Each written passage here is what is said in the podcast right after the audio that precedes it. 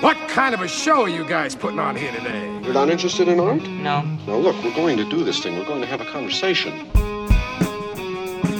From Chicago, this is Film Spotting. I'm Adam Kempenar. And I'm Josh Larson.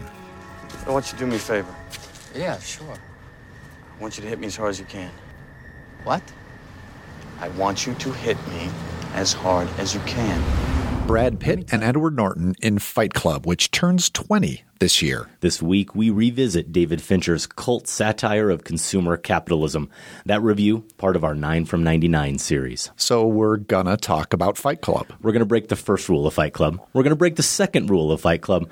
But we're gonna stick to rule number 4, only two guys to a fight. Just the two of us. All right. Just promise to hit me as hard as you can. I can do that. We'll also cull through the Fincher filmography for our top 5 scenes from the notoriously perfectionist director. It's all ahead on Film Spotting.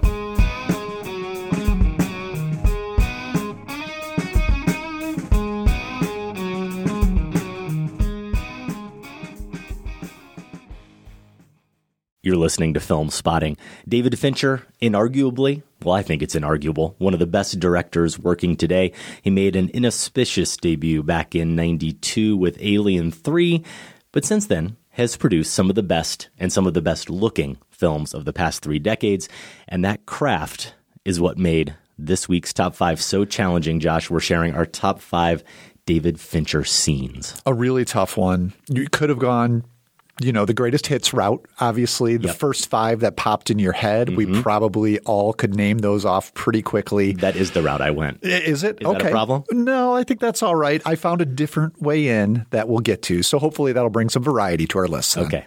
That top 5, plus listeners weigh in on what new movies they'd like to hear us talk about. Hashtag Rocketman. It's all later in the show. But first, our 9 from 99 review of Fight Club, if Adam will put that IKEA catalog down. Like many of you, I was stuck.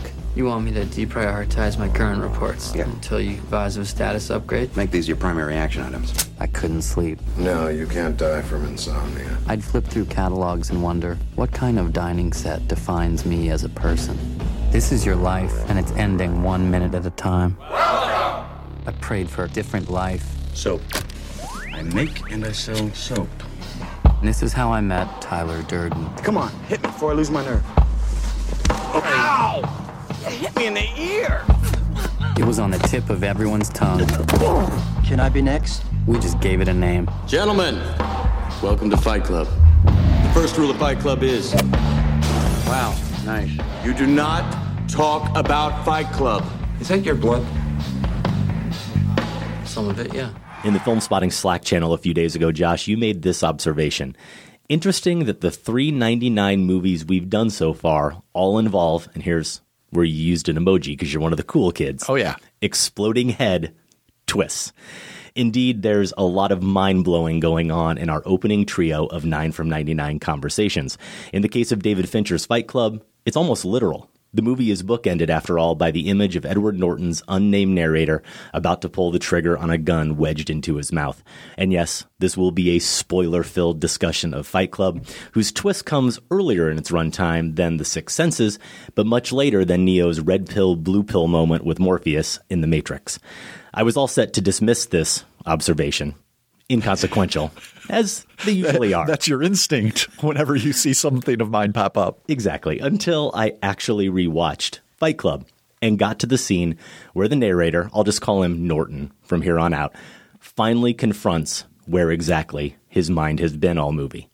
This is impossible. This is crazy, he tells Brad Pitt's Tyler Durden upon hearing that he and Tyler are, in fact, the same person. To which Tyler explains, people do it every day. They talk to themselves. They see themselves as they'd like to be. Which sure reminded me of, I see dead people. They don't know they're dead. Both Norton and Bruce Willis's Malcolm Crowe are in such denial that they don't even recognize the obvious fundamental truths about their very existences. Both movies ultimately are about characters coming to terms with their identities because they've only been seeing what they want to see or what they have tricked themselves into seeing in order to give their lives purpose and meaning. I wonder if Fight Club, which is considered a cult classic and was successful in the home video market after a disappointing theatrical run, is the type of film that reflects one's response back onto the viewer. In other words, does one see what they want to see in Fight Club? A profound takedown of consumerism run amok, or, to quote the letterbox musings of Film Spotting producer Sam Van Halgren, self-satisfied garbage that itself feels like a product. An indictment of misguided, misdirected, sadomasochistic masculinity, or purely misogynistic malarkey? Blow our minds, Josh. What did you see in Fight Club this time? And is it any different than what you saw as a much younger and, let's face it, virile man in 1999? Wow. You had to go there, huh? Hey, I use emojis. Come on. Doesn't that count for something? Yeah. It's keeping me young. Yeah, it shows how weak you are now. Well, boy, I would add quickly that Neo also, the deception is forced upon him, but also fits into your description very well, right? He's seen what he maybe wants to see. He's a little more self-aware than the characters in the other two films. But these three movies, I think what sets them apart, makes 99 such a great year, is that they do have these sort of twists, but are so much more than that. Make the most of them, interweave them into the ideas, and I would definitely put Fight Club in that category. Absolutely held up for me. My favorite Fincher film. We'll maybe get into a little ranking at some point, but it is still at the top without having revisited a lot of them for this show, but definitely watching this again, and I think it holds up. I think it's all of those things. I think it, if you want to say it is one specific thing, mm-hmm. And I won't argue too hard against Sam here because it's not fair. He's not here. But if you want to say it is one specific thing, I think that is discounting the other things it also wants to provoke you into thinking about. Because I know there are people who respond with revulsion to this film, and I think that's part of the film's intent on one level. I don't know if it's the ultimate intent of the movie, and that's probably why I still hold it in such high regard. I do see this ultimately as a social critique, but here's the wrinkle, which this isn't something new that I discovered now, but it did hit me harder this time.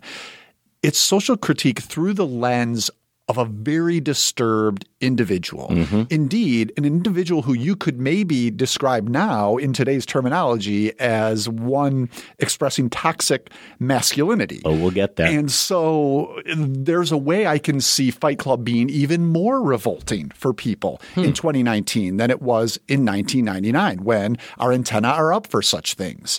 And I don't think that changes the fact that the movie is a lot smarter than that and is willing to provoke you to just push you far enough to make you have that revulsion, that reaction to it. Now, the question for me is the narrator, is Norton's character suffering from a societal ill or is he a psychopath? And I think if you answer either way to that, you're cutting the movie short mm-hmm. because to my mind, it is a combination. It's a portrait of an angry young man who's got some legitimate reasons to be angry. For the sure. critiques of consumerism, do hit home. Mm-hmm. I think they're legit. Now, he's also psychologically damaged. This is a really troubled guy. And so the anger expresses itself in destructive and self-destructive ways. When I wrote about it in 99, I said it's a study in a specific psychosis, one brought on by the consumer culture of our modern age. And let me point out, which shocked me, think about that online shopping was not even really a thing in 99.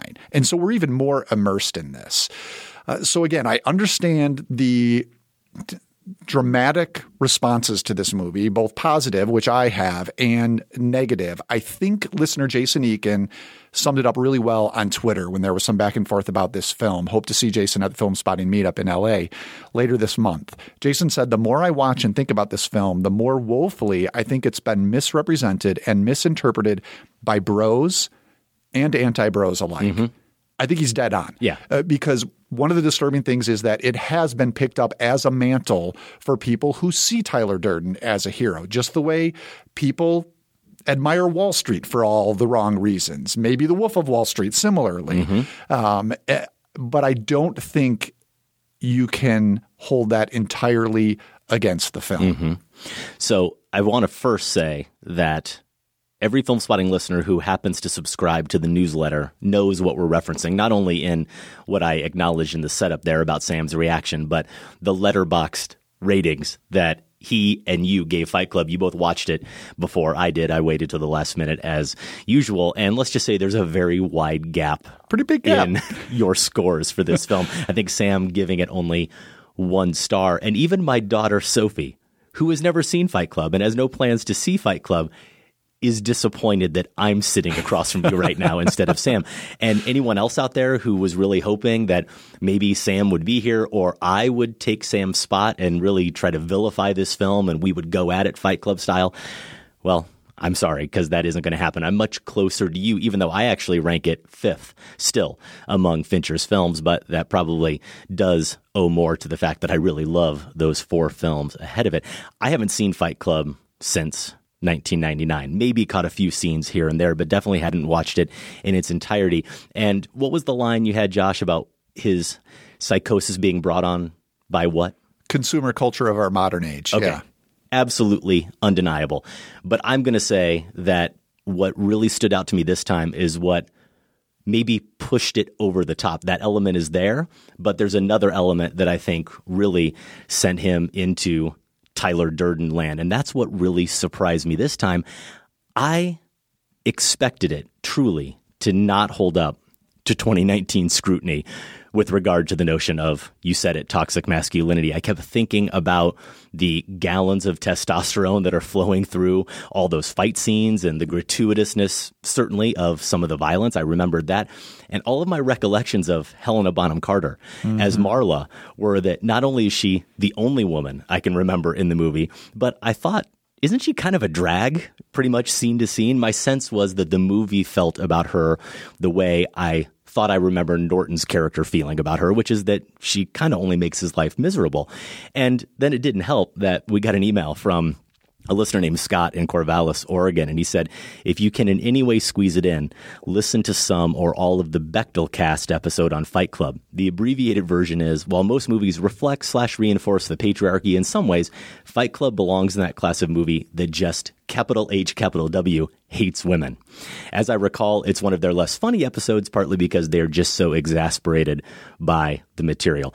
I wish I had been able to listen to that. I wish I'd been able to engage with any other arguments for or against Fight Club, other than kind of bickering with Sam a little bit on Slack, but I just didn't have the time for it. As far as my experience watching it, though, this time, I'll cut to the chase. I was not at all prepared to witness one of the most absurd roundabout movie love stories, because that's what I think this movie ultimately is. It's not an accident that it ends with Norton and Marla holding hands as he says that final line to her. And that's not the key line for me of the movie. The key line for me, which might be the 800th most memorable line in this movie, but it does take us back to this idea of toxic masculinity, is when Norton is imploring Marla late in the movie. He's trying to save her. He's come to the realization. He knows what's about to happen, and he's trying to get her on a bus to leave town. And she says, why are you doing this? And he says, because they think you're some kind of threat. And in that context, of course, specifically, they is referring to Project Mayhem, which also means Tyler, led by, in essence, him, Tyler. They think you're some kind of threat, though, is also how Tyler regards Marla throughout the movie. Think about all the times Tyler says to Norton not to talk about him, do not discuss him with her ever from the basement in that really memorable scene. He says, this conversation is over, and the door shuts. Is this really a movie about abandoning consumerism and figuring out what really matters in life, embracing death, you're not a unique snowflake, and all of those other new age aphorisms Tyler's always spouting? On some level, sure, I think it is. But I also think it's about the fact that Norton is so terrified of a woman, so terrified of a meaningful relationship with a woman who is his equal, and being intimate and vulnerable with her, that he creates an uber masculine alter ego who starts an underground club for men to beat each other up and embarks on a serious domestic terror campaign. Yeah, that's how far he goes. That's the length he goes to, exacerbated surely by his general dissatisfaction with life and ennui. But that's how far he goes to protect himself from a woman. It's pretty hilarious, actually, if you think about it. And I really responded to how much comedy I found in this film. Oh, a ton of comedy. It's very funny. Supporting your point is the fact that Tyler Pitt doesn't show up until after he's already become involved. That's what I'm saying. With Bonham Carter. When she shows up and ruins what he's got going. That definitely makes sense. I mean, in a way, what's at the bottom of this, I don't think it's foundational as consumerism. It's not necessarily even saying that shopping is bad on its own own terms. Sure. It's essentially saying that this is a guy who's trying to fill his need by shopping, and it can't do that. Mm-hmm. And society is built around the deception that shopping should work. So that's where he's screwed by society. Mm-hmm. But yes, he is also a little boy, especially when it comes to women. These are all little boys in this movie. Yes. It's like Recess. And that's why this movie does not hate women.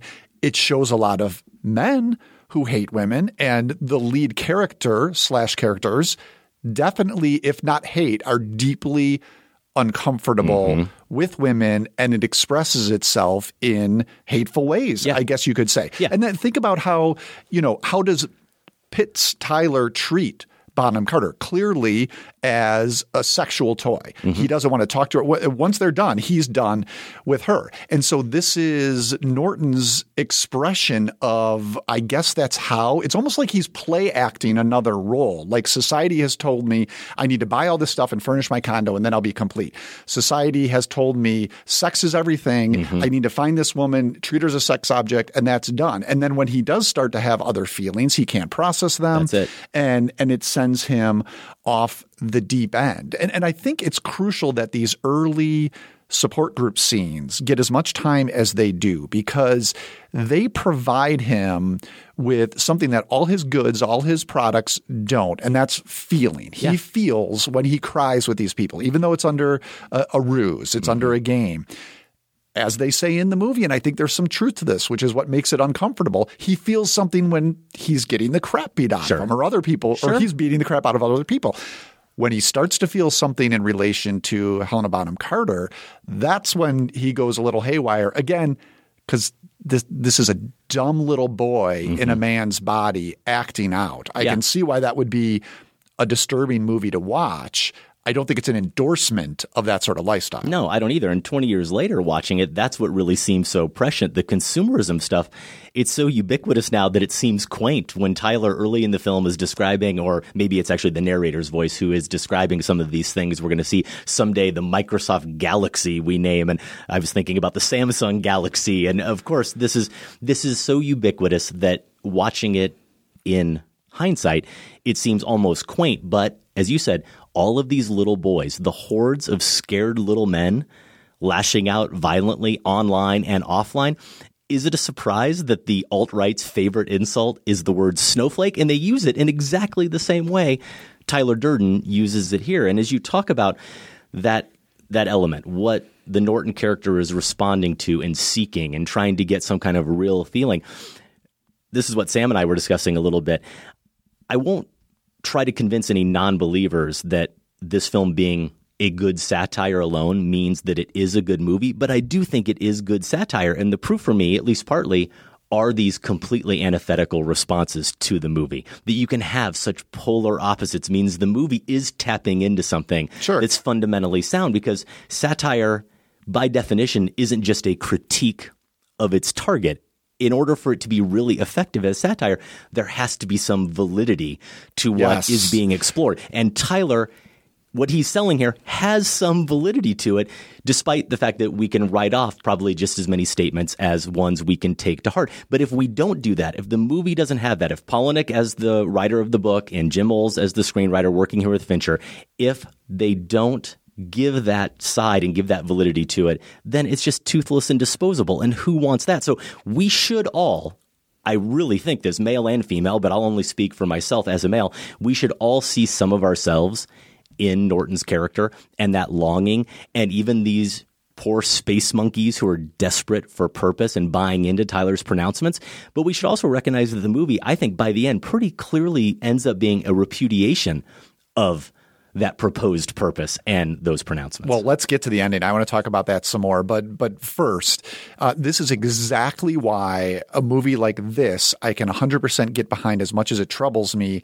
And a movie which I already mentioned, and I know we split on, The Wolf of Wall Street, mm-hmm. which is also a satire in similar ways mm-hmm. of societal ills and a specific psychopath in different ways, I have trouble with, is because The Wolf of Wall Street never challenged me. It never made and this is just my own personal response to it. It never implicated me really in what those guys were doing or who they were. But exactly what you're saying, a lot of Brad Pitt's phrases and the arguments he's making resonate to a degree with me. So then I'm drawn in and I'm conflicted. I've got qualms. I never felt conflicted during The Wolf of Wall Street. I get it.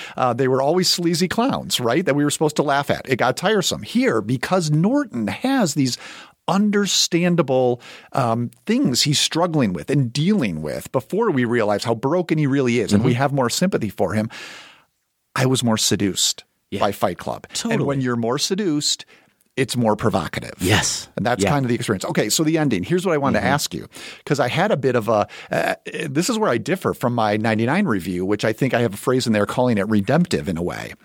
And I think it's, on the surface, it does sort of play that way. As you mentioned, they're holding hands.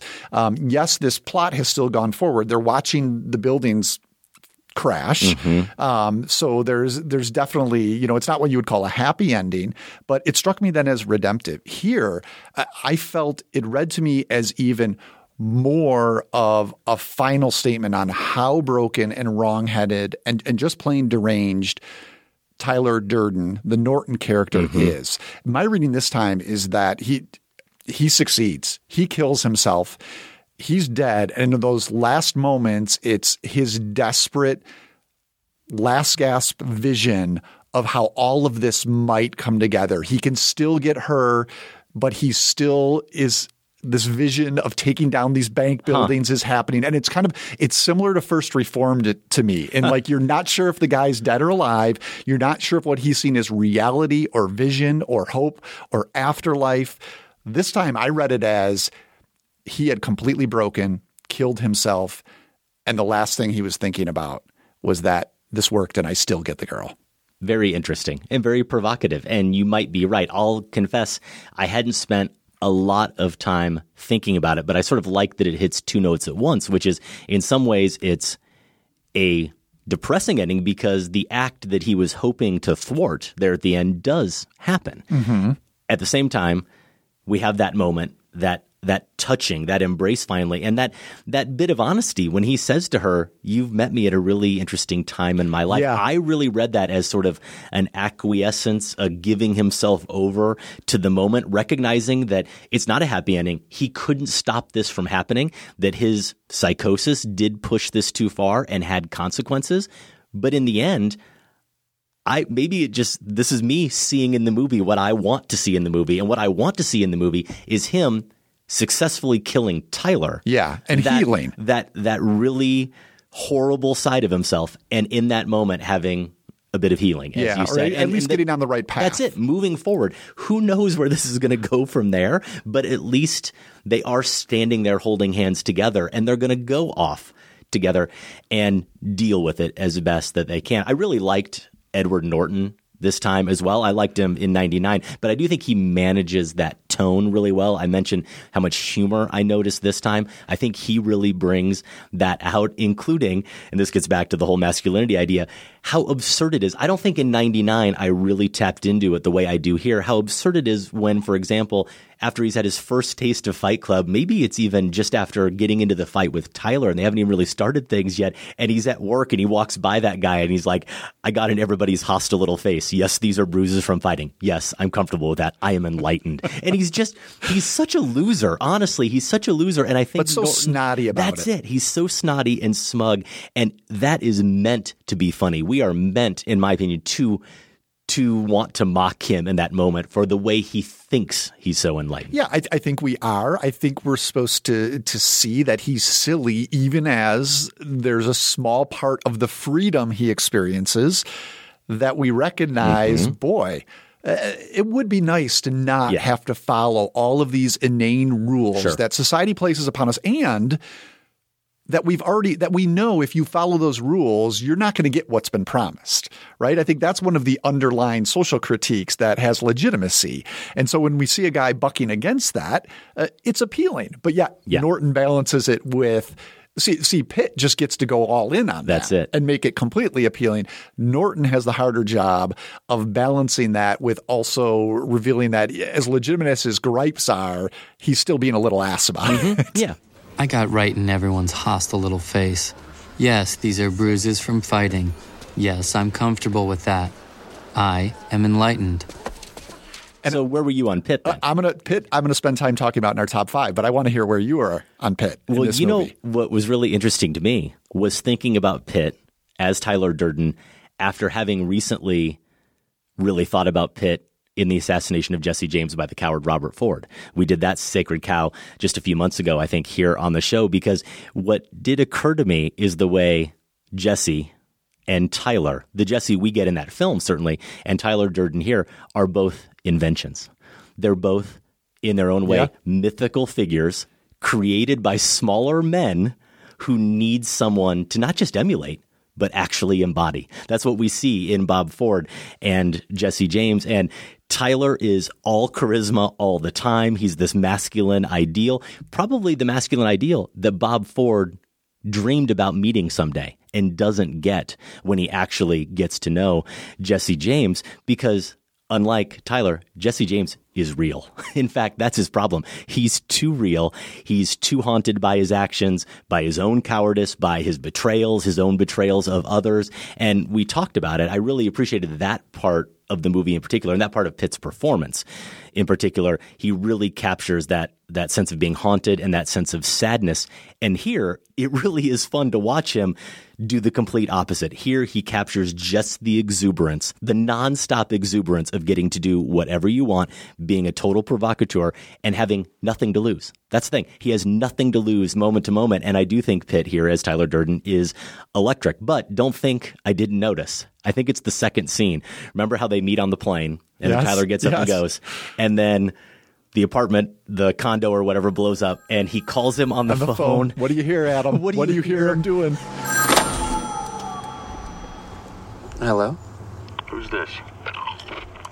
Tyler Durden has to be eating cereal or something so loudly. It's like he's in the room with you, even though he's on the other line of a payphone. I almost had to shut the movie off, but thank God there were no more oral fixations throughout the rest of the film. If Brad Pitt has to eat 3 bags of Cheetos on screen to get this kind of performance out of him, I'm all for it. Okay. Because he is fantastic here. Funny is key. You mentioned that. I will talk about that more when we get to our top 5 list. How about some of the formal details here? Because few other movies look exactly like Fight Club. I'll get a little detail in the top 5 of that as well. But the cinematography by Jeff Cronenwith is just everything is dank and everyone is lit except for Tyler so that they look like they've been up. This is before they even really start getting beaten up. They look like they've been up for a week straight. And also the little tricks. I mean, if this is a movie that's going to play tricks on you pretty much throughout – the little touches of like inserting, I think it's the image of Pitt every once in a while, right? That we see before we see Tyler himself on screen. Which then matches that idea of Pitt splicing images into the film. The porn images into the films, right? Perfect callback. But I remember watching that in the theater in 99 and just like, wait, I think I saw, and of course, thankfully, it does explain it later, so you can kind of confirm, yes, I was seeing that. But there's a lot of stuff like that going on where you're never quite sure where to stand in Fight Club thematically or visually, and obviously those two things are purposeful and of a piece. Absolutely, and we definitely will get into a lot more of the form, if not so much about Fight Club, though it just might make one of our lists.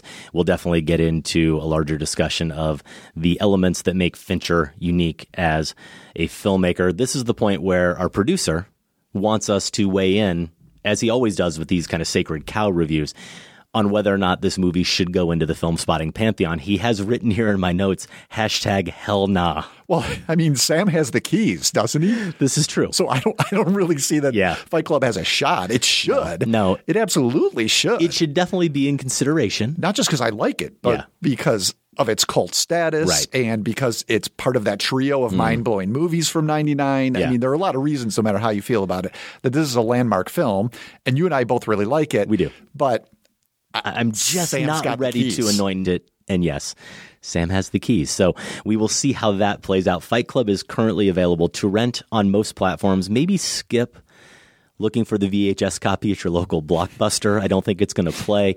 You can email us. We'd love to hear your responses to the film, feedback@filmspotting.net. And just a little bit more background about this 9 from 99 series. That was, of course, the third film in the series. That means we have 6 more. The 5 other films that are definitely scheduled are The Blair Witch Project, Eyes Wide Shut, American Beauty, Magnolia, and The Phantom Menace coming out in conjunction with the release of Star Wars Episode 9. So those are pretty much going to follow every month starting in August. It'll take us from August through December. We do have a hole in July, and we thought that maybe here at the end of June with Toy Story 4 opening, that Toy Story 2 was going to be that other review, and we just kind of collectively decided that as good as that movie is, it maybe didn't really warrant a revisit, a reconsideration, the same way all of these other films do. So we've opened it up on our 9 from 99 page, which you can visit by going to filmspotting.net/9from99. You can vote in a poll and decide which 99 film that isn't one of the ones I've mentioned already we will discuss on an episode in July. Again, filmspotting.net/9from99. Up next, will listeners save me from Rocket Man or curse me with it? We'll have results of the Film Spotting poll asking what we should review on an upcoming episode. Then it's our top 5 David Fincher scenes. Stay with us. With your feet on the air, your head on the ground. Try this trick and spin it. Yeah. Your head will collapse if there's nothing in it, and you'll ask yourself, where is my mind? Where is my mind? Where is my mind?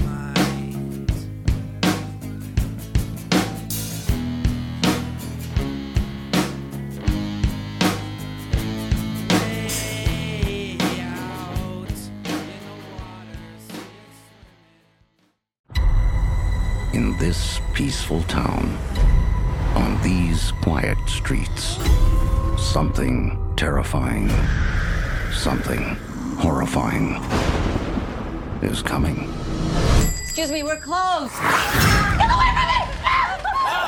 The trailer there for Jim Jarmusch's new zombie comedy, The Dead Don't Die. It opens in limited release next weekend, and it is the film we plan to review on next week's show. The big draw beyond Jarmusch is the cast. In fact, the promotion of the movie has largely focused on that cast. There's a poster making the claim it's the greatest zombie cast ever disassembled. Get it? Tough to argue with. Look at this. Bill Murray, Tilda Swinton, Adam Driver, Chloe Sevigny, Steve Buscemi, Rosie Perez, Danny Glover, and Tom Waits. Of course, Tom Waits is going to round out the ensemble there of that Jarmusch film. It debuted in May at the Cannes Film Festival. We will have a bit more on Cannes in a moment. The early reception to The Dead Don't Die is not great, but it's Jarmusch, and that cast, as we said, is wonderful. I know you've seen it already, so we do think it's a film worth seeing and talking about. Yeah, I won't show my cards, but I will say I think expectations maybe have a little bit to play with that reaction, because whether I went for it or didn't, it was not exactly what I thought I was getting into. Okay. So, well, and I think it'll be really worth talking about. Good to know. Along with that review, we do have an interview scheduled with the director and star of a movie we've been really excited about since it was put on our radar back during the Sundance Film Festival in January. It's called The Last Black Man in San Francisco. Joe Talbot and Jimmy Falls, the pair that will be in town to talk about that film with me, a film that, at least in theory, neither of us have seen it yet, but in theory could be a contender for the Film Spotting Golden Brick, our annual award that goes to the overlooked movie of the year, a movie that's kind of flying under the radar, not getting a wide release. Now, I mentioned that The Dead Don't Die is scheduled to be our review, Josh, because even though you have seen it, my only opportunity to see it before we tape will be Monday night, June 10th.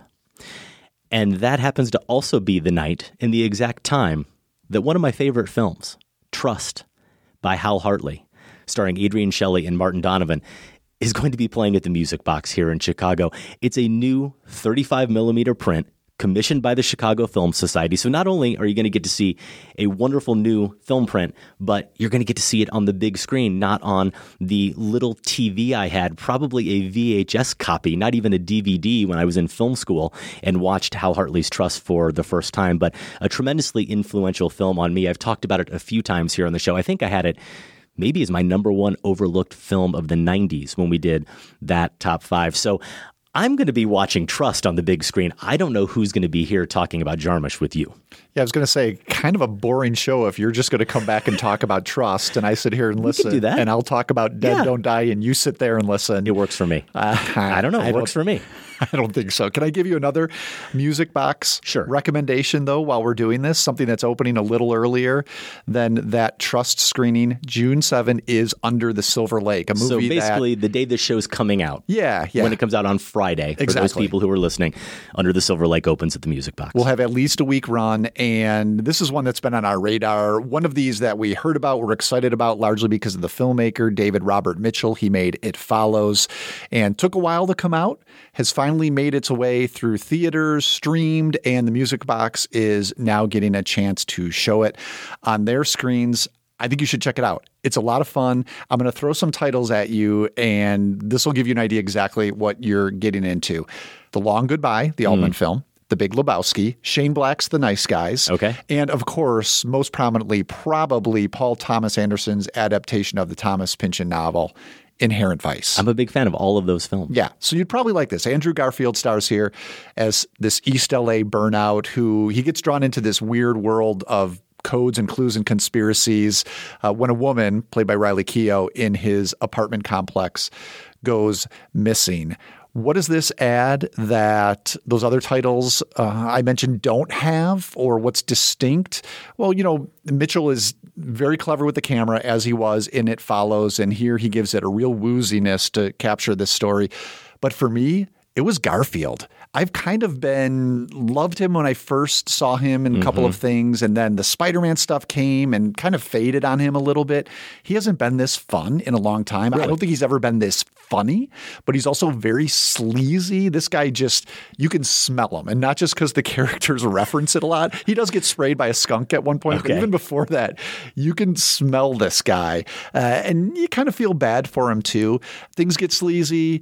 I would say none of this means anything, but the movie is also very much about meaninglessness. Yeah, right. If that makes sense. That's what I understand about it. And so that works. If that sounds good to you, you've got at least a week if you're in the Chicago area to check it out at the music box. It's Under the Silver Lake. Yeah, and obviously I encourage you, if you're in the area, to go see it at the music box, because you should just be going to the music box anyway, but for those of you who maybe don't have that chance, it is, I believe, still available on demand. So a few different ways you can see Under the Silver Lake, and it is a movie I've been meaning to catch up with. Now, it's funny that you mentioned all those titles, and you didn't mention the one title that our friends at our sister podcast, The Next Picture Show, paired it with. They talked about Under the Silver Lake in conjunction with Chinatown. Oh, it was part of Twisty Mysteries.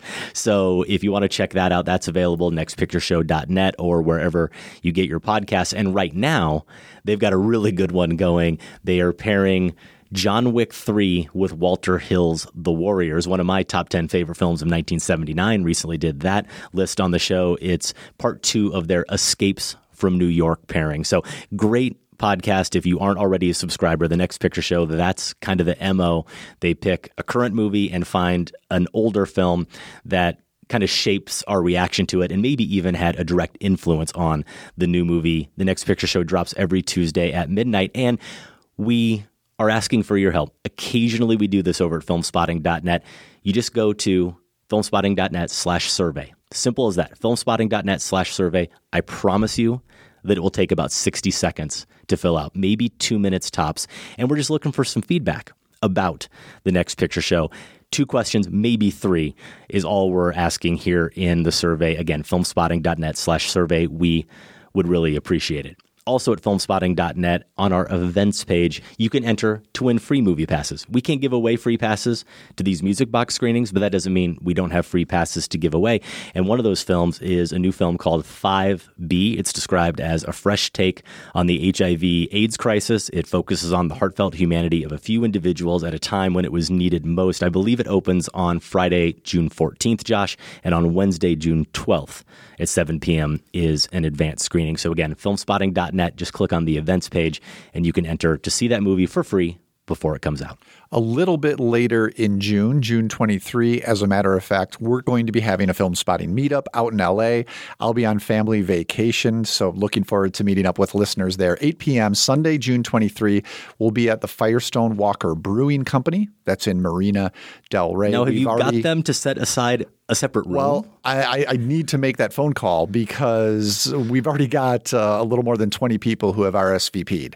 So good size, not record-breaking yet for ones that I've been at. I think Seattle still holds that record, but we may get a bunch more folks between now and June 23. So I'm going to give them a call. If you want to RSVP, get the details, get that address again, filmspotting.net/events. I've done an LA meetup before. Yeah. And I think the last one was maybe 5 or 6 years ago. And I think there were maybe 8 people there. Well, you just do, I'm not hurt. I'm you send fine. Out select private this. Invites, to only the golden few. Yeah. I'm more a man of the people, Adam. So anybody can come. Exactly. If you don't even listen to this show, you won't be hearing this, but you can come too. Yeah. Josh will buy you free beer. That tends to bring him out. All right. While I've got the mic here real quick, I want to give a plug for the Think Christian podcast. Part of my day job, we explore faith and pop culture fandom. I know a bunch of Film Spotting listeners have also joined me over there. It's been great to hear from them. Why am I mentioning it now? Because, and Adam, I think this was a request. Yeah, I said I needed to hear you reckon with this film in a faith-based way. Yeah, see, we serve the listeners on the Think Christian podcast too. We're talking about Hail Satan. I liked it. I know. Really interesting. Not as much theology as I hoped, and that's maybe one of the things we talk about. We have a theme for each of our episodes, and the theme for that show is you are what you worship. So we dig into a little bit how Hail Satan touches on that, and we also talk about the Sunday services that Kanye West has been having, including the one he had Easter morning at Coachella. So again, that's the Think Christian podcast. If any of that sounds interesting to you, we don't hit movies all the time, fairly frequently, but Film Spotting listeners probably would be interested to check it out. You can find it wherever you find any of this stuff. So as long as we're talking about side projects, yeah. I do feel compelled to note that if we have any listeners in my old stomping grounds, the central Iowa area, about a month from now, if you have nothing going on exciting over just July 4th weekend, it's Friday, the July band. 5th. The band. Not just the band, but the bands. I'm pulling double duty. My college band is opening up for my high school band. Wait a minute. You're opening up for yourself. I am. My college band. I don't think I need to say anything else. My college band is opening up for my high school band. So this is basically just this is too perfect. An exercise in my own vanity. And if you want to come out and witness that, come out and see my college band where we're going to play original songs. Of course, original as of 20 years ago when we were in college. And a few fun covers, and then watch my junior high and high school band play a lot of the songs that were popular when we were in junior high and high school. It's a good time. It's Central Park, Grinnell, Iowa. Great little amphitheater, nice little park, great beer garden. It's there Friday night, again, July 5th. So you can come out and watch me play. Will Tyler Durden be at the after party? Only in my dreams, man. The way this thing is going, I think he might. Only in my dreams. Now, one quick correction while we're doing just a little bit of fun notes and housekeeping here. Someone did write in, and I apologize, I don't have it in front of me, but someone pointed out that I did mistakenly say during our Booksmart review, and I knew it as I was saying it. Don't you hate it when that happens? When you're saying something and you go, that doesn't sound quite right, but instead of stopping to actually check, you just plow ahead. And I said that Lady Bird. This was during our Booksmart review. I said that Lady Bird was set in 1992. It's set in 2002. So my point still applies. I was talking about as kind of a period piece. It absolutely is in a very different period. It was, 16 years ago or whatever, 17 years ago. But nevertheless, not the 90s. It's 2002. Wanted to throw that out there. Okay, duly noted. Let's get to a note we received from Wade McCormick in Kansas City, Missouri. Hi, Adam and Josh. I was surprised not to hear more about the Cannes Film Festival on last week's show. With the festival wrapping up last week and the awards being handed out, it seems to have been one of the best received festivals in recent years, with lots of big names and exciting new directors. Josh did mention Celine Sciamma's new film, which won the Best Screenplay Award. And yes, Sciamma is the writer and director of 2014's Girlhood. That made my list of the top 5 female friendship movies. Wade continues, there were also new films from Tarantino, Malick, Almodovar, and Robert Eggers, among others, and Bong Joon-ho made history as the first Korean director to win the Palme d'Or with Parasite. Wade continues, even the bad films seemed worth talking about. For example, David Ehrlich's review of Mektoub My Love Intermezzo from Abdelatif Kechiche, the director of Blue is the Warmest Color, is something everyone should read. So I saw this take hold on Twitter. Yeah, I did too. At least film Twitter, right? And yeah, you caught it. it too. In his Letterboxd entry, he wrote, "No filmmaker has ever loved anything as much as Abdelatif Kechiche loves butts." Apparently like 3 hours of butts. And it wasn't just David Ehrlich saying that. So your mileage may vary in terms of your response to that film if you do ever see Mektoub My Love Intermezzo. So it's true that this was a bit of an oversight. We don't devote a lot of time to this, though we have in years past when Michael Phillips from the Tribune has gone to Cannes. He'll often come on a week or two later, or we'll talk to other people and get some news about it or get their sense of the festival. But we overlooked it on our last show. Might as well acknowledge a few of the winners here. The Cannes jury was headed up by Alejandro González Iñárritu.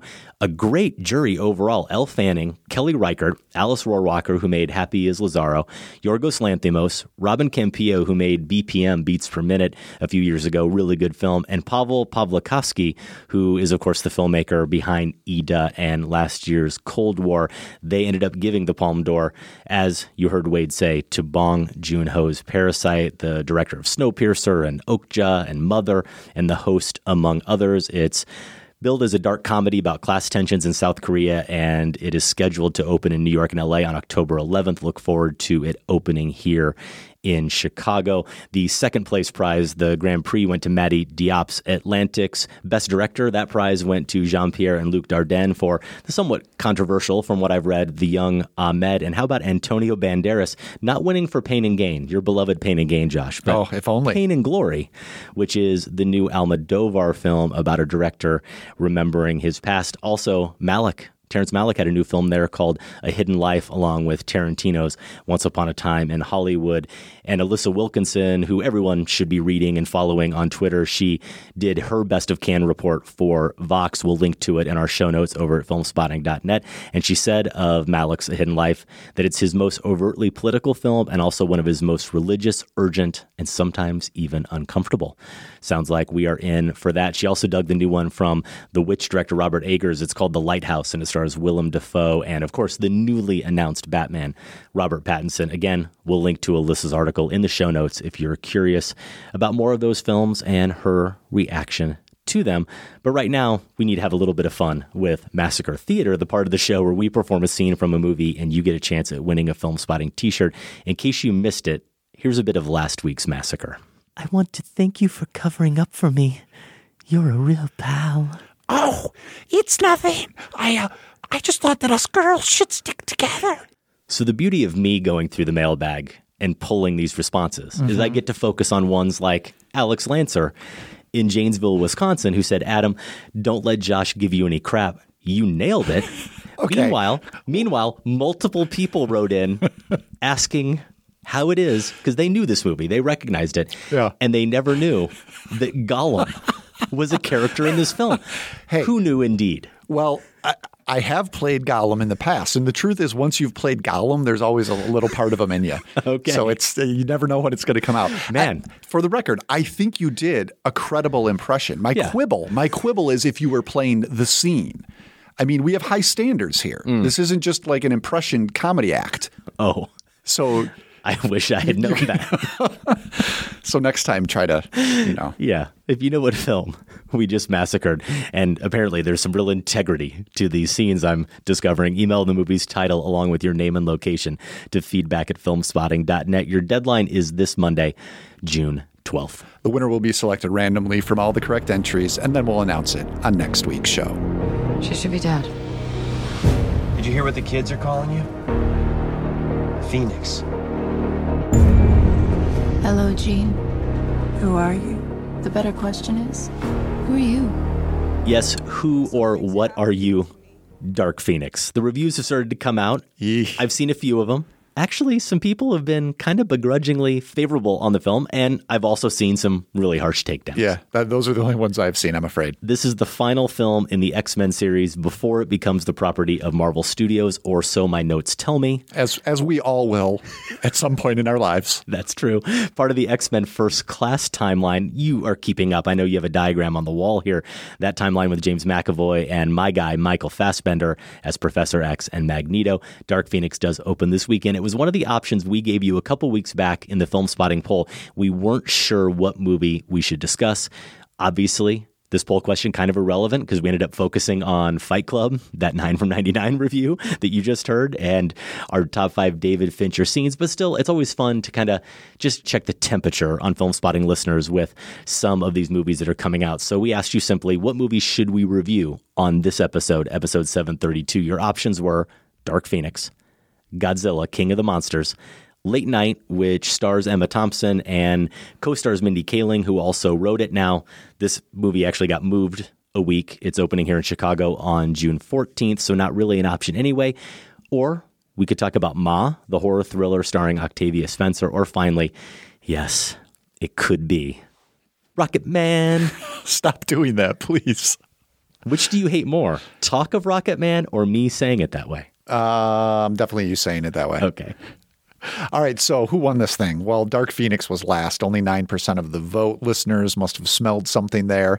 Ma, which I'm actually interested in, came in second to last place with 18% of the vote.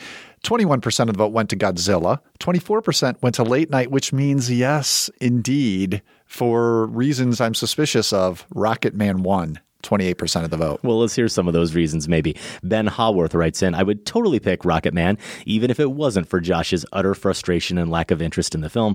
But beyond that, I actually am shocked that I'm excited for this movie, despite despising the awful and problematic Bohemian Rhapsody, which was mostly directed by the same director as Rocket Man, Dexter Fletcher. However, there are enough factors that have me interested. For one, the lead, Taron Egerton, can actually sing and looks the part. Also, many have noted that it's less a biopic and more a straight-up musical. I'll admit that's what intrigues me. And most important for me, this film, Ben says, is R-rated with explicit queer love scenes, something desperately missing and so poorly handled in Bohemian Rhapsody. So I think Rocket Man is unique enough for you guys to discuss it, or at the very least, I get some top-tier Larson grumbles as he reads the poll results. I think you've gotten plenty of those, Ben. How about this nonsense from Will Collins? I've never voted out of cruelty before until now. Josh's sheer disgust of the very idea of an Elton John biopic was just too entertaining for me not to force him to watch it.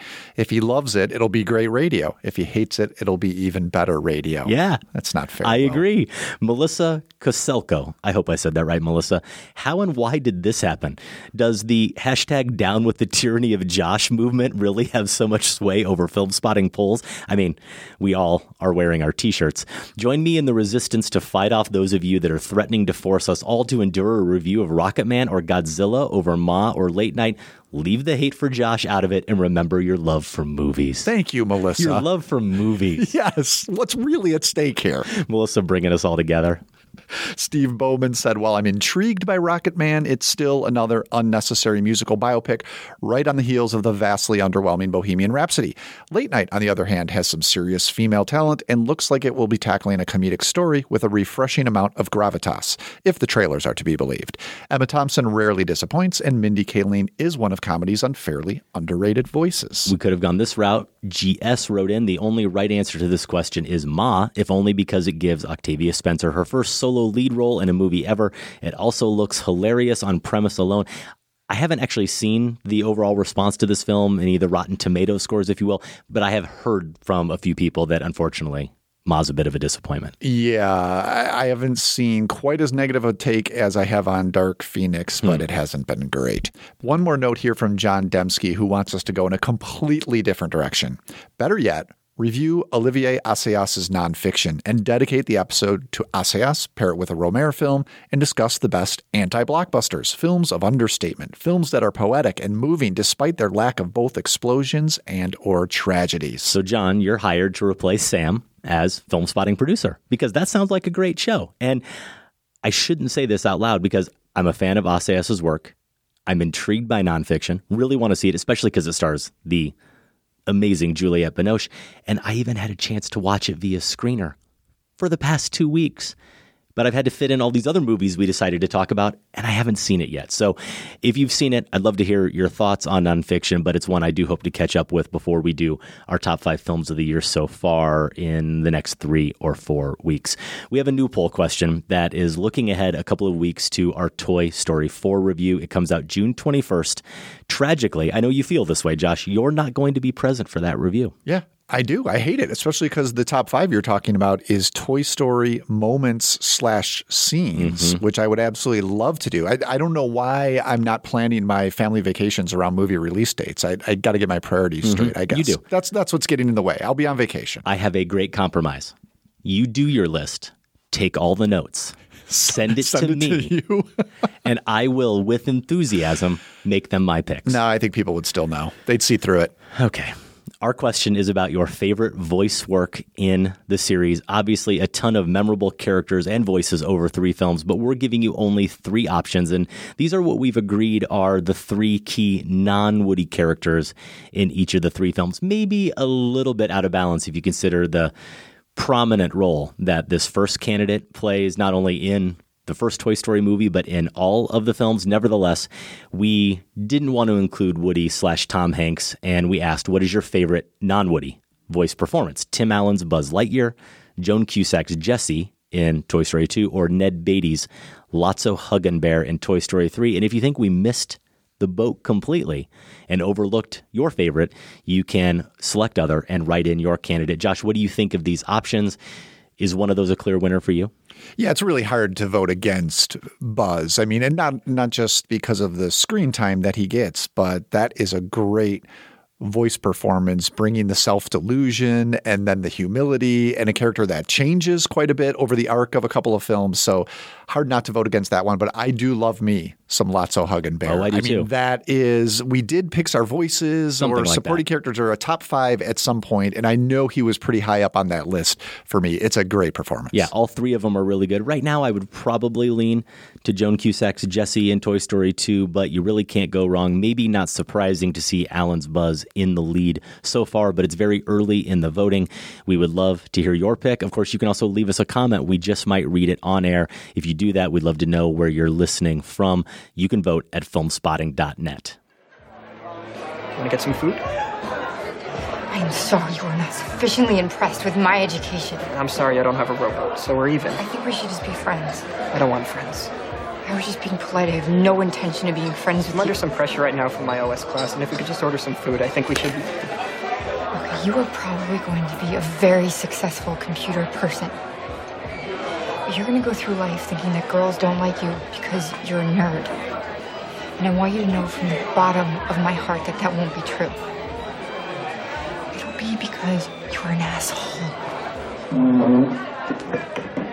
That great opening for The Social Network with Jesse Eisenberg and Rooney Mara gets us into our top five, tying in with our discussion of Fight Club earlier, our top five David Fincher scenes. And not only is that just a great clip to play as a transition, but I think it does qualify as one of those so-called greatest hits, Josh. That was something you said earlier in the show, something you said to me over the weekend, that that's a route you could go with Fincher. And I know that everyone listening, especially if they're fans of his work, as they hear me rattle these five choices off, they may say, well, no, I'd come up with five that are entirely different. I don't think that's true. I think almost everybody listening will at least agree that two or three of these kind of qualify as the movies or the scenes that if that Academy montage was playing and they could only play five clips from Fincher movies, at least some of these would be in the mix. That opening breakup we just heard, What's in the Box, the ending of Seven.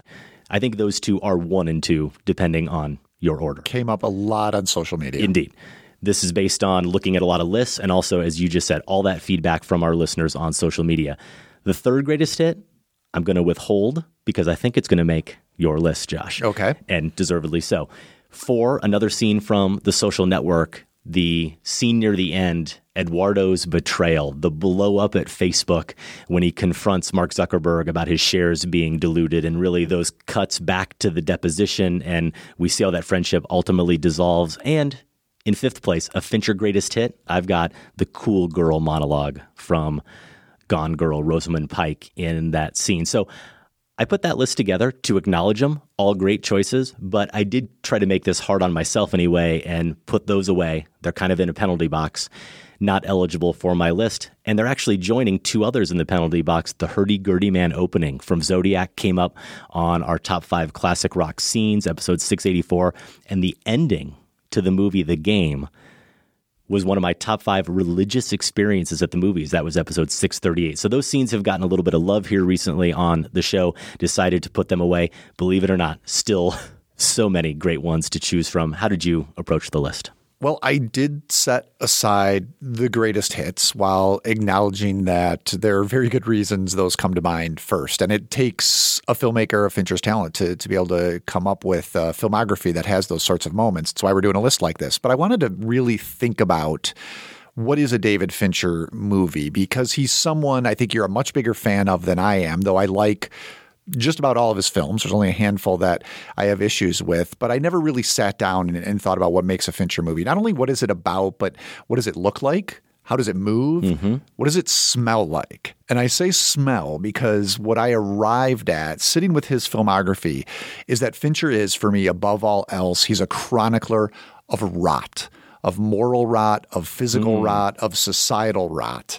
And I just kept seeing that over and over and over in these scenes I was revisiting. So for me, the best of his scenes evoke this sense of rot at the heart of the human experience. Sometimes it's literal and visceral and terrifying, and sometimes it's in more existential ways that implicate the viewer as well. Now, I am going to have one outlier on my list, a non-rotten pick, but the others really do explore this in a literal or metaphorical way. Okay, well, we're actually going to have a little bit of overlap there. I didn't use the word rot in my notes, but there's definitely going to be some crossover there, though the notion of a common theme kind of running through his work isn't really going to emerge until my number one choice.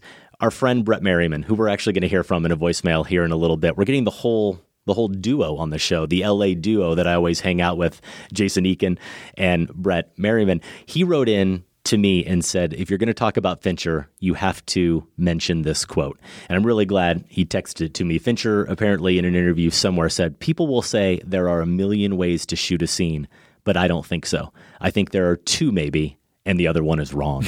And I really do think, especially after putting in the work on this top 5, that sums up his approach, and that you can watch these scenes and it is fairly easy to imagine that you can't picture them being done any other way, that he is somehow tapping into the real marrow at the core of the scene and really mining it for all it's worth. And there is that sense of him being methodical, of precision.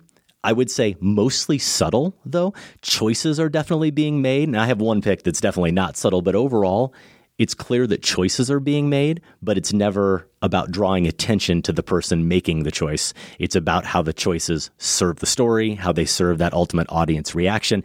And this is another way I was thinking about my list and how much I do appreciate Fincher as a filmmaker. If I had to pick one filmmaker to back, and really we need to make this happen, by the way, in a director's edition of Chopped.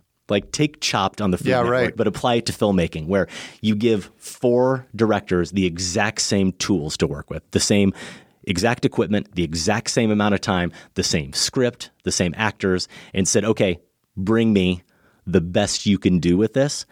The filmmaker who I think would give me the most substance, most efficiently and most effectively, I'd put Fincher up there with anybody. He's my Chopped champion, Josh. I can see him working under a tight deadline, a tight schedule. Yeah, that makes sense. So I mentioned Jason Eakin. You read a comment from him earlier. He sent us a voicemail about Fincher that I think is a good way to start with the director.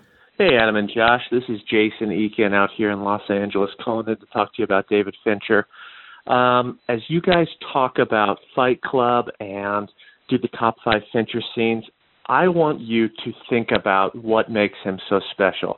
Everybody talks about him as a master, but I want you to think about his effect that he has on the rest of his crew. Think of the music in his films. Think about his editors. Think about how they, usually he has 2 editors going while he's still shooting because there's so much footage. He shoots so many different setups. Think about the actors doing take after take after take. Everybody who works with Fincher, including the writers, has a story about him, about how hard he worked them. He gets every ounce of productivity, ingenuity, and creativity out of his collaborators, and none more so, in my opinion, than the Social Network's writer Aaron Sorkin. Can you think of another Aaron Sorkin script that doesn't only feel like an Aaron Sorkin movie? No, I can't either. He's usually the main draw. But when Fincher works with him, that changes. He forces him to adapt. That is hard to do. Have a great show. Take care. Bye.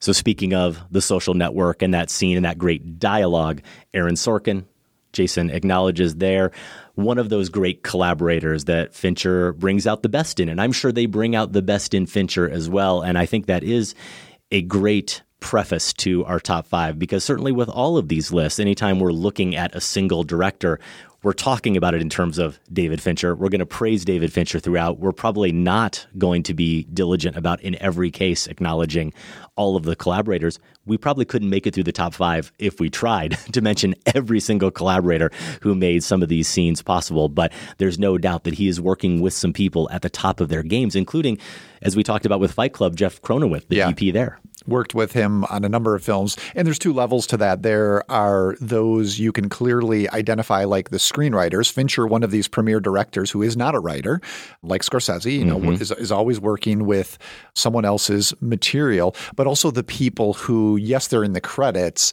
but the production designers and the costume designers, and they all come together as well to deliver what feels exactly like a Fincher scene, but because of their specific touches. Okay, let's actually get to it then. Your number five Fincher scene. My number five, this first pick, is a very literal exploration of rot. It's the discovery of the sloth victim in Seven. So this victim is the drug dealer and child molester who's been strapped to a bed by John Doe for a year. And then John Doe's been documenting his daily decay with Polaroids, and sloth is written above his bed in his apartment.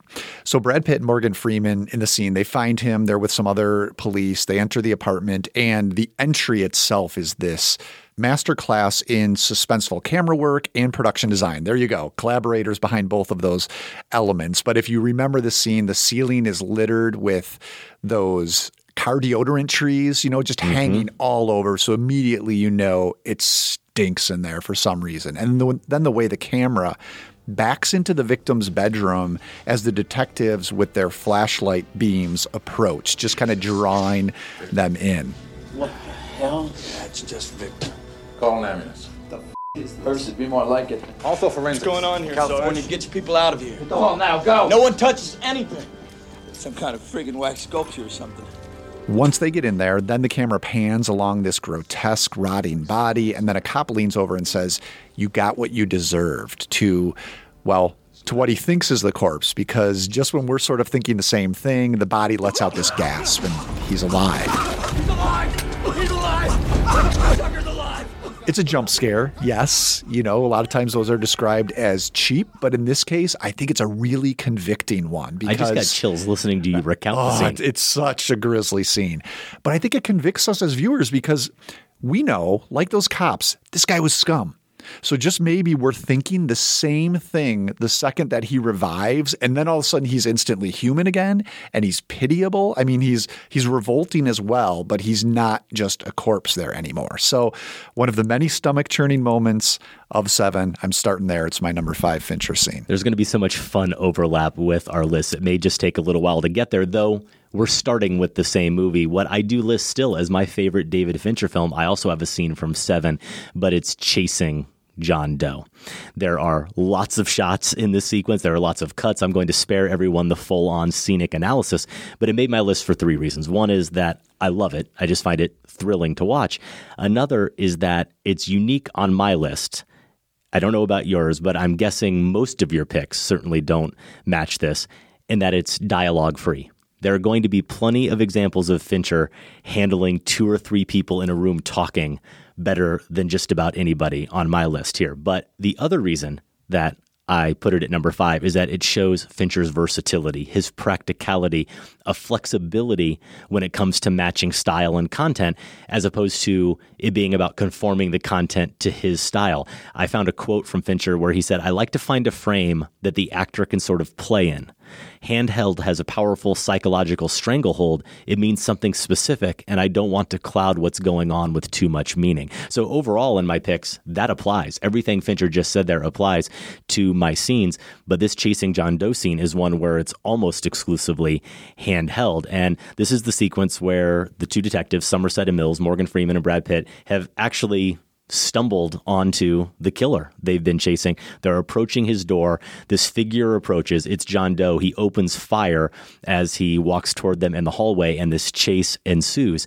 And what I love is it's all about Mills's subjective experience chasing John Doe. So the handheld camera functions to express that subjectivity. And for how kinetic it is, there's running through apartments and down fire escapes and through streets and other buildings. There's a ton of stopping and starting because Mills as a character and Fincher as a filmmaker, he's not doing the Hollywood version of a police chase where everything is choreographed and it's about those types of thrills. Here, what we see in Brad Pitt's performance is that he's afraid. He's chasing someone who is obviously dangerous and has a weapon. So we'll see him stop at a window and hesitate before he looks out. And then he'll hesitate again when he looks down the stairs and the camera hesitates with him. A couple of times he has to duck because guess what? Yeah, John Doe is firing the gun at him and the camera jolts and moves precisely as Mills does. And there's always that kind of alignment with the camera connecting us to him and what he's experiencing in the moment. It's not necessarily all handheld. There's a few shots that I don't think qualify, and there's one kind of longer tracking shot where it does seem like as he's running across a warehouse floor, that could actually be on tracks. But for the most part, it definitely is the subjective experience, and it closes so beautifully. You talk about just sort of single images that when you think of David Fincher, you think of moments like this one. Even though it's gray and pouring rain outside, Doe hits Mills with, I think, like a tire iron or a crowbar or something, and it knocks him to the ground, and we see Pitt crawling. And then Fincher cuts to a puddle where we see Doe walking towards Mills in slow motion in the reflection of the water only. And then when the gun comes up to Mills's head, we just see the gun in the hand come from out of the frame. And then that canted angle shot of the gun in focus, the camera kind of shooting up Doe's arm. His face is completely silhouetted. It's almost similar in some ways to the Fight Club opening shot with the gun in Edward Norton's mouth. But everything about the way Doe is portrayed in that sequence, where he's always shrouded or he's always a little bit out of focus, it kind of retains that sense of myth that surrounds him and just how elusive he really is. There's a great example in that scene, too, of setting a rule so that you can break it in an instant and it being incredibly effective. Because you're right, for most of that sequence, we're right there with Pitt's character. And then when he gets to that garbage truck and we think John Doe is right around the corner, what does the camera do? It's not handheld. It kind of has this elegant swing around the corner, around the hood, and away up a little from bit, Pitt, right? Yeah. So that you're leaving him. And the effect that has is he suddenly, to me, seems exceedingly vulnerable because he's been left alone. And then when he makes that turn around the truck too, it's so yeah, really, really good scene. I have a non-dialogue pick as well at number 4, actually the only one to your point on my list that doesn't really involve dialogue. And it's the Henley Royal Regatta from The Social Network. This is the English rowing event where the Winklevoss twins, both played by Armie Hammer, compete as part of Harvard's crew club. Now, this is actually a very clean scene. There's not a lot of visual rot here, but the sequence is all about undermining this pristine masters of the universe social hierarchy, this status structure, and revealing its hollow core. Because when you think about it, it's that sort of social structure that Jesse Eisenberg Zuckerberg as a person and Facebook as a technology really means to disrupt. And indeed, there is a disruption because Harvard loses this race, and it's also while in England that the Winklevi discover Facebook is expanding without them. Now, this, I think, is an example, too, of Fincher as the biting satirist. We talked about Fight Club in those terms a lot. This could have been filmed – you would expect this to be filmed in glorious Chariots of Fire style filmmaking, right? But he decides instead to undercut everything. We get these exaggerated close-ups, the rowers' faces. They're out of focus until they row themselves up right into the camera. There's gradually frantic editing going on, and he uses Edvard Grieg's increasingly frenetic In the Hall of the Mountain King on the soundtrack. reading up on some behind-the-scenes stuff, it sounds like a lot of this sense of mania was the result of the filmmakers not having a lot of time at the Henley Regatta itself. They were running up against the release date, so had to combine some close-ups that were shot elsewhere with establishing footage from the actual race. Mm-hmm. So there's a level of disjointedness that I think does ultimately work. It's undermining the elegance of this very event. And that way it skewers this elitism mm-hmm. of the Winklevoss world while also, narratively doing the job of documenting their defeat. Yeah.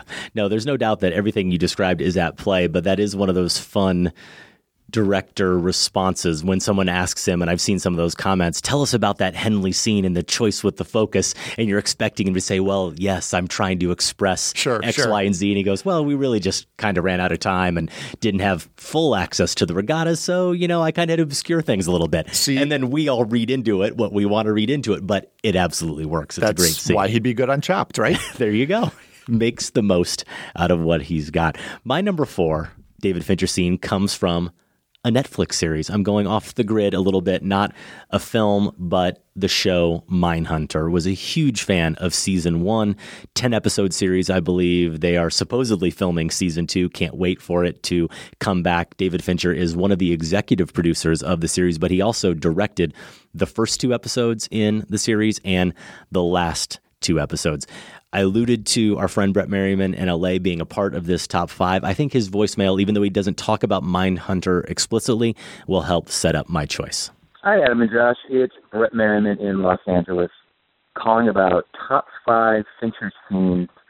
I want to go in a different direction and touch on what Fincher does better than anyone, and no one does insert shots like David Fincher. He is the master. His insert shots are alive. They have a point of view that make you feel something. The first one I always think of, sounds crazy, is during the rooms of Fight Club and the men are taking off their belts and cracking their knuckles. There's this shot of feet pushing shoes across the floor, and the camera moves with it, and it's a small thing, but no other director would do that, and it just creates this momentum and a feeling. And then I always also think of the shot in 7 right after the widow says the painting is upside down. And you cut to a 3-second establishing shot of a black office building against the city lights, and this rectangular block of light turns on. And it's foreboding, as if the building is coming alive, and it has this secret. It's wonderful. And then I always think of also The Girl with the Dragon Tattoo, which is something I do not care for. I could just watch the bridging shots, those quick shots of Elizabeth Sounder riding her motorcycle between locations. Each one of these shots is unique and beautiful and purely Fincher. He's my favorite, or one of my favorite active living directors, one of the smartest guys in LA. So thanks for your time. Thank you, Brett, for that. We're definitely going to talk about insert shots here in a minute. If you didn't see Mindhunter, this is the series that's about the group of FBI agents in the 70s who start what we know now as serial killer profiling. Jonathan Groff plays Holden Ford, the main character, and his partner is Bill Tench. And I was reviewing this scene to make this pick, and I'm thinking, God, his partner looks really familiar to me.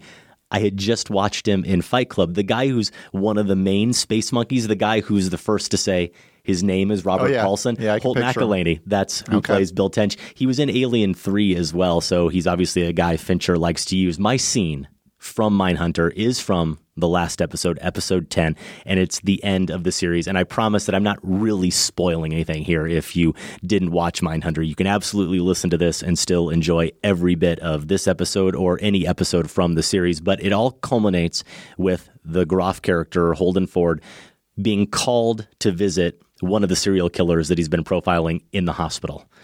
And his name is Ed Kemper, a real-life serial killer, played wonderfully in the series by Cameron Britton. Our friend Scott Tobias from The Next Picture Show recapped this show for Vulture, and he said that last masterful scene with Kemper is a splash of cold water. Holden has gotten so used to relating to serial killers that he's forgotten the threat a man like Kemper poses. When this immense monster gets up from his hospital bed and embraces him, Holden's feelings of superiority and control melt away in such a rush that he's seized by panic, fear, and childlike vulnerability. He encouraged this intimacy with evil, and now he suddenly has to come to terms with the consequences of his actions. That feeling of superiority and control, and then his complacency that we see, that kind of misguided sense of safety that he has, is all established by Fincher's camera. The whole scene is about 6 minutes from the point Holden walks in, and he mistakenly, what leads into this scene is he's kind of bragged about his work and it's ended up in a paper. And so Kemper is confronting him about the fact that the work they've been doing is now getting attention. And Ed is this really large man. Holden knows that. Anyone who's been watching the series knows that. But he's lying in a bed. And whenever the camera cross-cuts to him, it regards him the same way, on the same plane, at bed level. Holden walks into the room, and he's in a position of power. He's standing away from him. There's a slight low-angle tilt to the camera. It's not really Kemper's point of view explicitly, but it is his perspective because it's from that bed level. And there, Brett mentioned insert shots. At one point, Fincher cuts to a pair of glasses. This is at the very beginning of the scene when Holden walks in, and the camera shows what it looks like from Kemper's perspective as he puts his glasses on and watches Holden come into focus. That sets up the whole scene because almost every shot, whether it's on Holden or it's on Kemper, part of the other person is in frame. There's kind of this symbiotic relationship, and you see how they are connected in what is mostly an unhealthy way. And as Holden gets more comfortable, he moves closer, and he sits in a chair next to the bed, and he basically sits down into the frame on the same level as Ed. It doesn't move to him. In this case, he moves down into the frame. And I'll just try to sum up these cuts here, but as Ed comes to dominate the conversation, we get some close-ups on his face, him reacting to Holden, kind of giving his profile of him to him directly, and we get these great close-ups both times when he asks him really pointed questions that just heighten the tension in the moment. And then we get an insert shot of a worker through a window in a room next door. It's all what Kemper is seeing from the bed and what Holden is not seeing. And then we get another shot from the end of the bed of his whole body, and we see that his legs are chained, and that reminds us of his size. It reminds us of his threat, that he's chained, but it doesn't mean he's incapable of movement. And the camera is just always showing us what Ed knows and what Holden doesn't. And then when he's talking about his relationship to women, the camera tracks forward, sort of lulling us into a sense of comfort. And then the magic happens, and I don't want to go on breaking it down even further, but it's all about watching Ed, watching what's happening in the scene, and his movements and his vision directing the way the camera cuts and cueing us into things that Holden, again, is completely oblivious to. And in 8 seconds, we get 8 cuts where Ed has literally reversed the power dynamic, has stood up from that bed, and is now standing opposite Holden with no one watching. He could do whatever he wants to him in this moment. And Fincher has the patience to sit on that two shot and that tension as Ed talks for almost 20 seconds after that series of quick cuts. And that whole time, we as viewers, like Holden, are just dreading whatever his next movement could be. And it's all set up by how precise the camera is and how it relies on that point of view of the characters. Funny thing, in the ICU, there's no system to alert the guards. It's short-sighted, seeing what kind of people come through. I could kill you now pretty easily. Do some interesting things before anyone showed up. Then you'd be with me in spirit. Boy, I mean, Fincher's serial killer movies are rough enough goes. I don't know if I could commit to a series, but it sounds like will you watch season two if they do season two? Can't wait. You're in? Okay. Can't wait. All right, maybe I'll have to catch up with season one. Number 3, for me, here's my exception pick that proves the rule. It comes from the least likely and most maligned film in Fincher's filmography. I'm going with something from The Curious Case of Benjamin Button. I'm not the only one who loves this movie, but I might be one of maybe 4 or 5. Yeah. It did get some support in our favorite Fincher movie poll among listeners. It got a few other votes, and it actually does get a positive rating on Metacritic, but yeah, not one of his most beloved overall. For me, though, this goes to the collaboration question that we touched on at the beginning. It's one of these odd clashes of artistic sensibilities that works. You have 2 unlikely and really seemingly opposing artistic voices that come together here. The whimsical, fable-minded screenwriter Eric Roth, at least I think of him that way because he wrote Forrest Gump, and then Fincher, whose films we've already seen, they're not the cheeriest about the human condition. Well, it turns out that this F. Scott Fitzgerald short story, it's about a man, Brad Pitt again, who's aged when born and gradually grows younger until his death. it manages to be this happy meeting place for Roth and Fincher. And it made me think a lot about AI, artificial intelligence. One thing I love about that movie is the way it beautifully blends Spielberg's optimism with Kubrick's pessimism. My scene is actually Benjamin Button's opening moment. The whole film is bookended by this tale of a clockmaker whose son is killed in World War I. So he pours his sorrow into this giant clock that is designed to run backwards. It's sort of his fruitless attempt to, stop time, stop aging, stop death. Now, in the opening sequence, the clockmaker, played by Elias Koteas, he unveils his clock and then he talks about his wish. It's running back. I made it that way, so that perhaps the boys that we lost in the war might stand and come home again. Home to farm, work, have children, to live long, full lives. Perhaps my own son might come home again. As he speaks, we see reverse motion footage of soldiers fallen in battle, getting up and running backwards. They're coming back to life and they're leaving the battlefield. We even get in another shot, the clockmaker's son himself walking backwards off the train to his parents rather than going off to war. Now, like all of Benjamin Button, this is a gorgeous sequence. The sepia cinematography, there's a flickering and jittering effect going on to suggest older film footage. And of course, thematically, the clock is just a reminder here that those things, time, aging, death, none of them can be stopped. So I guess this sequence is still about rot in a roundabout way, but it's one that tempers that by making room for compassion and empathy amidst the decay. Hmm. Now, where are you on Benjamin Button, Adam? I mean, with all this mortality stuff going on, it seems like it could be up your alley? Well, I haven't really thought about the film in a very long time, but I remember being slightly positive on it. Okay. I was really distressed by Pitt's performance in the film at the time. I was definitely in my the performance both, or okay. Both. I was in my anti-Pitt phase at the time. That wouldn't help. But I remember being blown away. In fact, one of my favorite performances of the year, blown away by Cate Blanchett. Yeah, she's really good in that film, and quite moved by the film in the end. So does it work overall? Do I have it listed as my 9th favorite David Fincher film? Yes, I do. So a lot lower than you.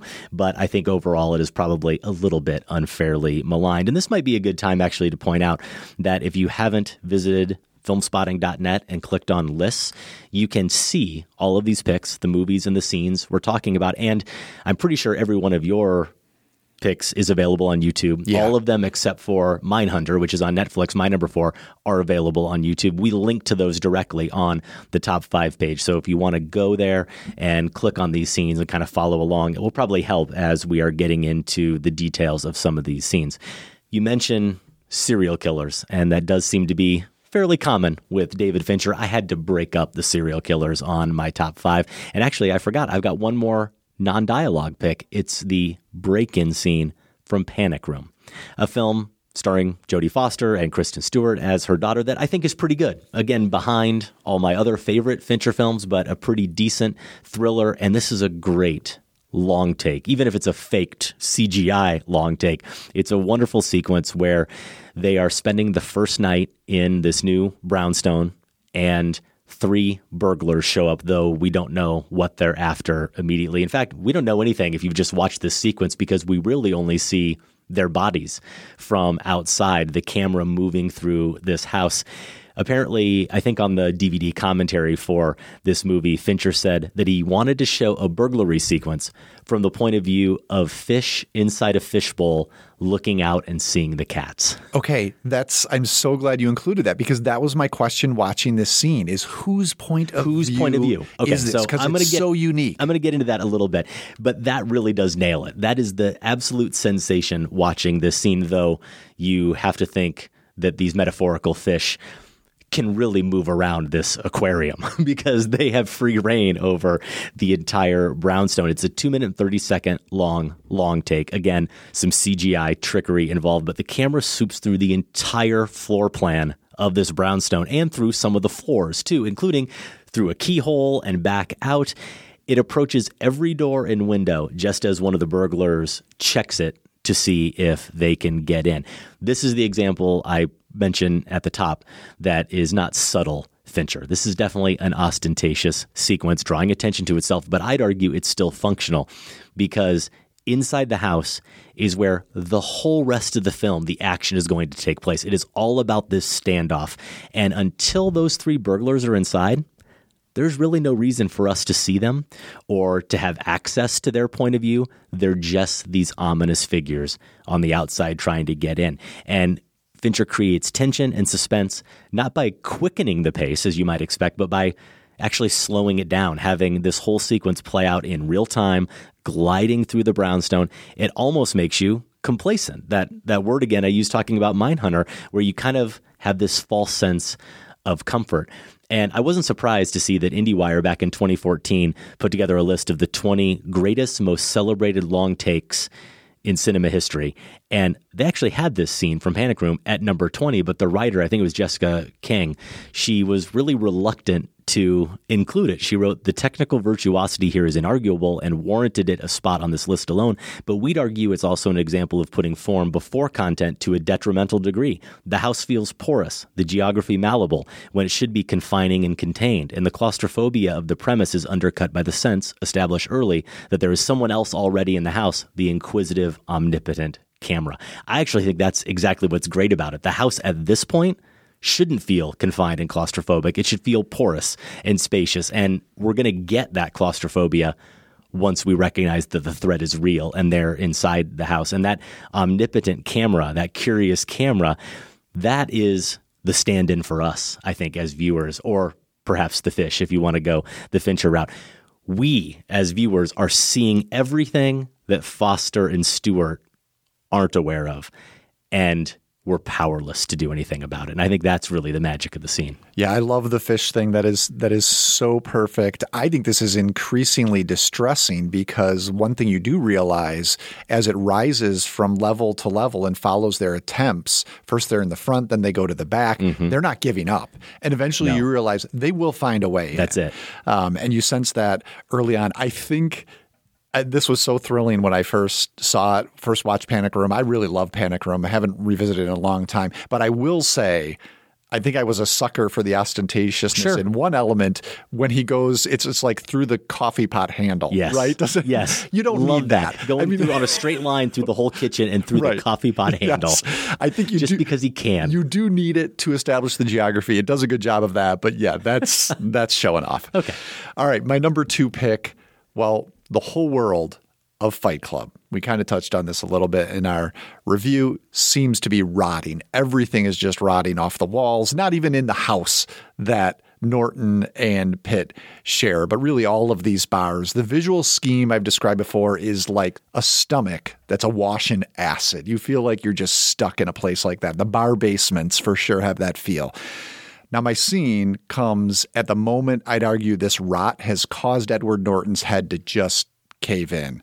Not literally, not the very ending, but the moment when Brad Pitt's alter ego wins. And I think this is the parking lot fight, where Norton is trying to stop this terrorist plot to blow up a series of bank buildings. For me, this is the apex of Pitt's performance. He's so free here. I mean, that's the quality he's had throughout the film, but here he's completely free. All throughout his words, his movements, his mannerisms, he's just done whatever he wants. And that's what Norton wants to be, right? That's the catch here. But think about how he tosses off that fur coat in this moment. He does the jujitsu pose. He taunts Norton as he beats the crap out of him. Norton, of course, wearing, I think it's like a bathrobe, and he's in his boxers, just looking really pathetic. How about that moment where Pitt shoves Norton's head through the side mirror of a truck or a car and then pauses to I think he checks his teeth to see if there's something in it. I mean, stuff like that. This is the best part of Pitt's performance. I also want to talk about the filmmaking, though. The dark wit. You talked about how Fight Club struck you as funnier than you remembered it being.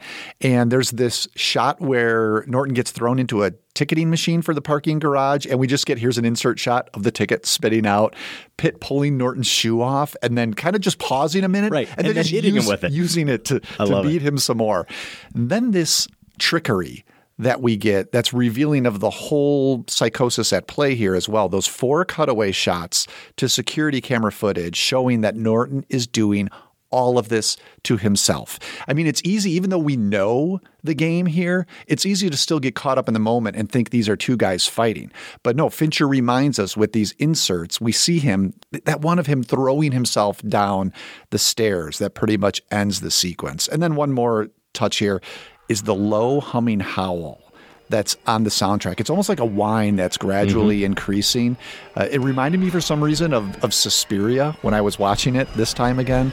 And it's just, you know, the audio representation of Norton's unraveling psychosis. So Tyler versus Tyler, my number two Fincher scene. Great choice. My number two comes from Zodiac. And this is a film that is filled with terrifying sequences. We might hear about one of them, I'm guessing, in a moment from you, Josh, but maybe in some ways the most unnerving because of how it upends your expectations. A lot of other sequences, we kind of feel like we know what's coming. And this one, we just don't. It's the Lake Berryessa killings. I think it's the second set of Zodiac killings. The man and woman who are just lying peacefully by this crystal blue lake. And in this moment, there's no way they could ever imagine their fate. And like my scene from Mindhunter, it's all about the camera position and perspective and patience, because we're immediately put at ease by their ease with each other. Her propped up on his chest, that cool blueness I mentioned, the lake, it's a perfect summer day. It's just idyllic. And then she notices a figure approaching, and we only get a cut that's provoked by what she sees, and even more specifically by what she can see, because we notice that her eyes are catching something and she says somebody else is here, but we don't actually get a shot of the killer immediately.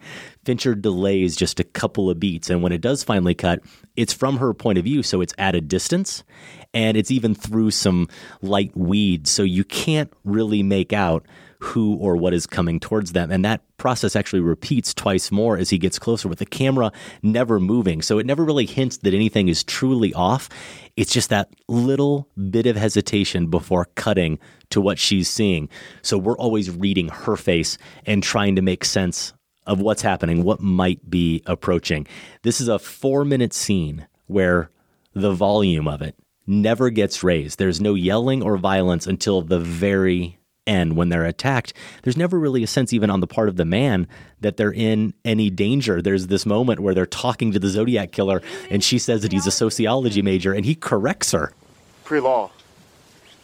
Excellent.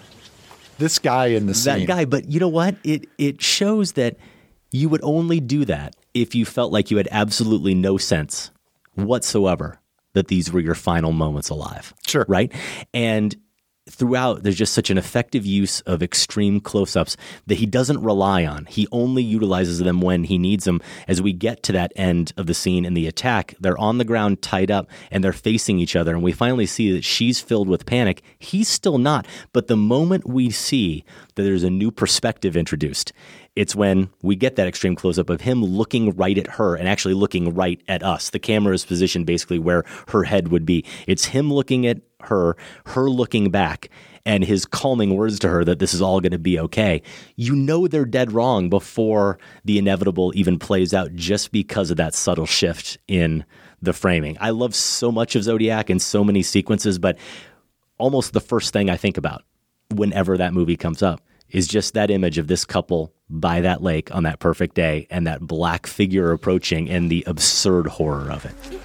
Okay, you all done? You know, just because people are going to ask, and was that thing even loaded? The man is so smug in that scene, too, that there's a little bit of a you got what you deserve going on here. There is. You almost get a sense. The movie suggests that if he had just shut up, the Zodiac killer might have let him go. Which heightens the horror then, because you're more sympathetic to her. Mm-hmm. And so when she's just as much a victim, it's really, really creepy. All right. I'm going to stick with Zodiac. You're right. My number one comes from Zodiac. A scene that maybe I find a little bit more...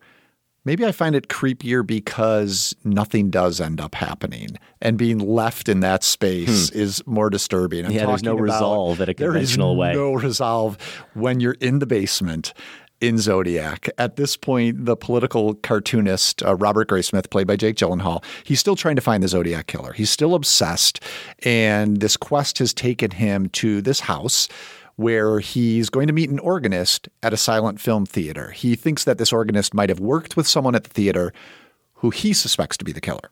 So they're talking. A few things start to not add up, put Graysmith on edge, and then comes the invitation to come down to the basement. I won't take any more of your time. Why don't I just go and find out when we play that film? But that's all right. It's not a problem. They're just down in the basement. Not many people have basements in California. I do. Coming, Mr. Basement? That's Charles Fleischer in the scene, the voice of Roger Rabbit, believe it or not.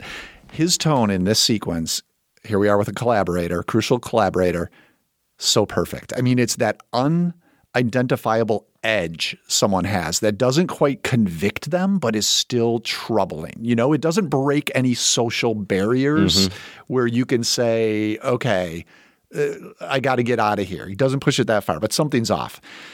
Now let's talk about the camera work. The framing when he says just down in the basement is so pristine. You have Gyllenhaal in close up on the right side of the frame. Fleischer is in the rear right. He's blurry right at the basement door.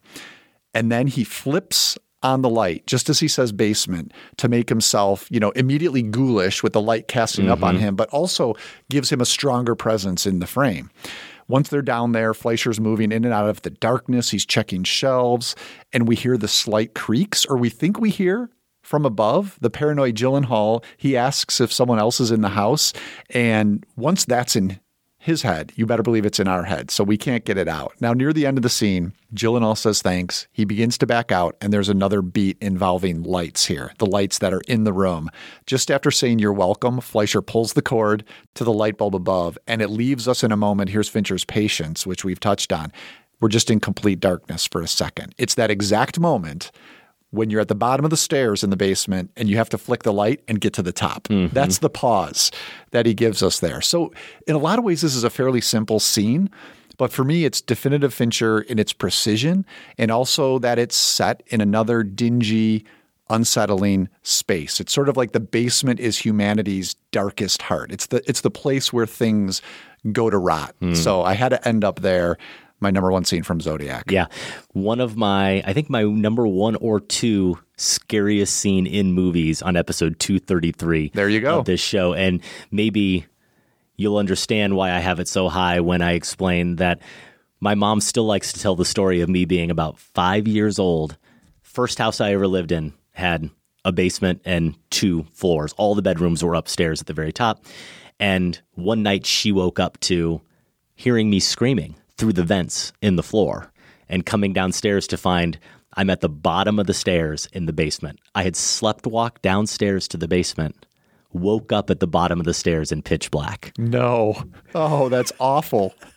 It really is. And yeah, we tell this story all the time and try to laugh about it, even though I'm still traumatized and don't go into basements alone. Okay. My number one David Fincher scene. Even though I love Gone Girl, even though I love The Social Network, even though I very much appreciate Fight Club, I'm actually going with another scene. I'm going to bookend my list with another scene from Seven. And I think it's appropriate for me to do that because this is a Fincher list that's going to culminate with a three-person confined space dialogue scene. I also already pointed out it's my favorite Fincher film, but there is this larger thematic connection to this one, and it's the setting the example scene from Seven. It's what leads into what's in the box at the end of the film. It's where we and our detective duo here try to get inside the head of Kevin Spacey's John Doe. Somerset, as he has been throughout the whole film, is the more thoughtful and rational and calm one. Mills, less so, trying to provoke Doe, which gives John Doe the chance to launch into this polemic about the alleged innocence of his victims. And I'm going to get to the form of it, but you brought up the term rot.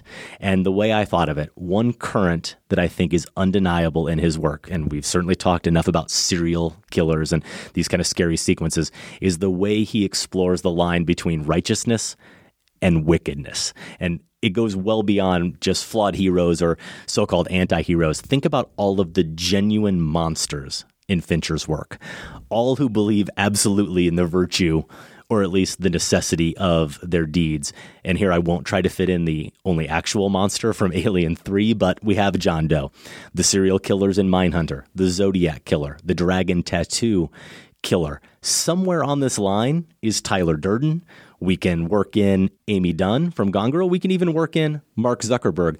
And there are others to reckon with as well. And what Fincher does in this scene, I think, is actually really bold, and it gets back to what you said, Josh, with your number 5 pick, is that it aligns us as the viewer with this monster. He gives Doe a platform to express his views through the way he frames him. The sequence I'm pulling out kind of begins when he says to Mills, "Innocent, is that supposed to be funny?" After that, we only get 3 different shots of the 3 men in the car, and the guy with the least screen time is the guy Doe is actually mainly addressing. It's Mills. And when we do see him, it's from Doe's POV through the cage that's separating them. We cut to Somerset, though, 3 times in close-up from the front seat, and Fincher's always showing him listening really attentively to Doe. He's not just dismissing John Doe like Mills has done throughout the entire film. He's actually processing and considering what he has to say. The most screen time, of course, goes to John Doe himself. Straight on shot, him sitting in the middle of the back seat. We only see him through the cage. And I remember the first few times I saw this movie, I thought, well, that's kind of clever. There's not much room, obviously, anyway, from a practical standpoint, but it's kind of clever that Fincher has created this monster, and then he never puts us directly in the backseat with him. He gives us just a little bit of distance. But watching it again this time for this list, Josh, I realized that it's actually Somerset's view of him, essentially what would be in the rearview mirror. He keeps looking up to the rearview mirror, and we cut to this straight-on shot. And that whole scene, you come to realize, is really about this unspoken dialogue that's happening between the two of them, between John Doe and Somerset, and then that the movie through them is having with us as viewers, because in this triumvirate, we see the 3 different ways you can approach the task of, however you want to phrase it, making the world a better place. This is the question that is at the heart of this film. Somerset has recognized it's futile and decided to give up and retire. Mills is young and naive enough to think he can still do it, but he's trying to do it within the restrictions of the law of, quote-unquote, civilized society. And John Doe here represents in the backseat the third approach, which is clean it up by whatever means necessary. He actually wants the exact same things that Mills wants, that Somerset wants. He's just willing to match the ugliness of the world to get it. And I don't think Fincher wants us to subscribe to John Doe's philosophy and approach, but he does want us to at least think about, wrestle with it. Yeah, think about that philosophical dilemma, and to not just write him off the way Mills is constantly trying to do in that end scene and throughout the whole movie. Wait a minute, I thought all you did was kill innocent people. Innocent? Is that supposed to be funny? An obese man? A disgusting man who could barely stand up. A man who, if you saw him on the street, you'd point him out to your friends so that they could join you in mocking him. A man who, if you saw him while you were eating, you wouldn't be able to finish your meal. And after him, I picked the lawyer, and you both must have secretly been thanking me for that one. This is a man who dedicated his life to making money by lying with every breath that he could muster, to keeping murderers and rapists on the streets. Murderers. A woman. Murderers, John, like yourself. A woman. So ugly on the inside that she couldn't bear to go on living if she couldn't be beautiful on the outside. A drug dealer, a drug-dealing pederast, actually. No, that, another act of provocation on Fincher's part. I think that's what makes... Seven is a film that I liked but had issues with the first time I saw it. It was just... Which is funny to say now, that how gory horror films in particular have gotten since with torture porn and all that. But it was a lot when it first came out. It's probably tame in comparison now. A lot of it having left revisited up to the imagination. Yes, it is very subtle in a lot of ways. But I do think one of his I don't know. Middle films probably for me. You've got it number one. You want to do quick? Do you want to do a quick top five Fincher here? Sure. Just the films themselves, as we've kind of been dancing around it. I've got Fight Club. You've got Seven at one. What's after that for you?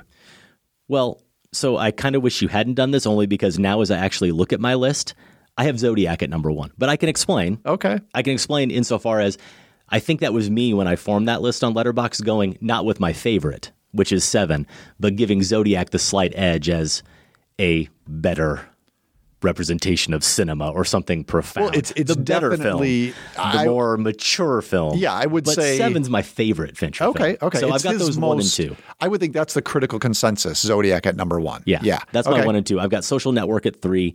I've got Gone Girl at 4. Fight Club at 5. Okay, so Fight Club, as I said, number one for me. Benjamin Button slides in there at number 2. Panic Room, as I said, love it. And Zodiac comes in for me at 4 with The Social Network rounding it out. Okay. So some overlap there, and some overlap at least thematically and in terms of form with our top 5 David Fincher scenes. Again, we will put that entire list, all of our choices, over at filmspotting.net. Just click on lists. There will be links to our picks to watch them, dissect them as you wish. And I will also include those so-called Fincher greatest hits. We'd love to hear your picks or any other thoughts about the show. You can email us feedback@filmspotting.net, and that is our show. There's a whole lot more on our website, filmspotting.net. In the show archives, you can find reviews, interviews, and top fives going all the way back to 2005. The website is also where you can vote in the current Film Spotting poll. We are asking for your favorite non-Woody Toy Story voice performance.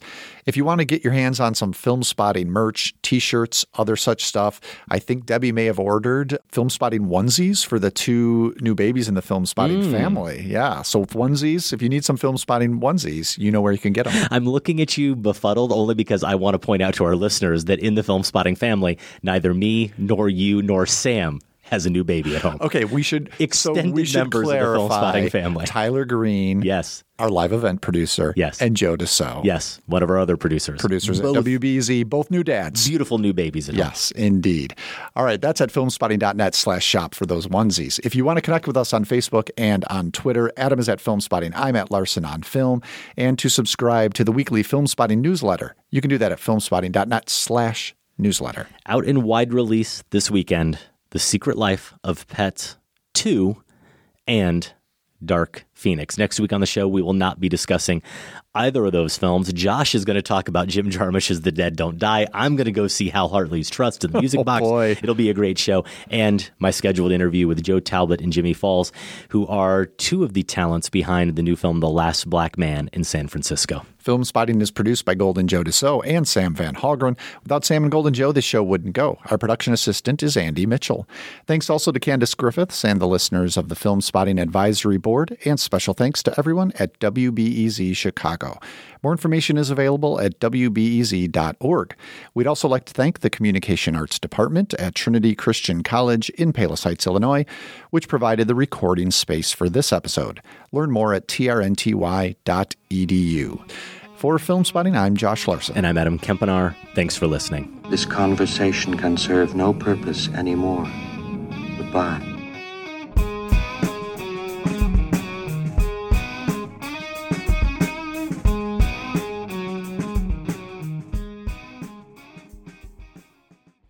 Film Spotting is listener supported. Join the Film Spotting family at filmspottingfamily.com and get access to ad-free episodes, monthly bonus shows, our weekly newsletter, and for the first time, all in one place, the entire Film Spotting archive going back to 2005. That's at filmspottingfamily.com.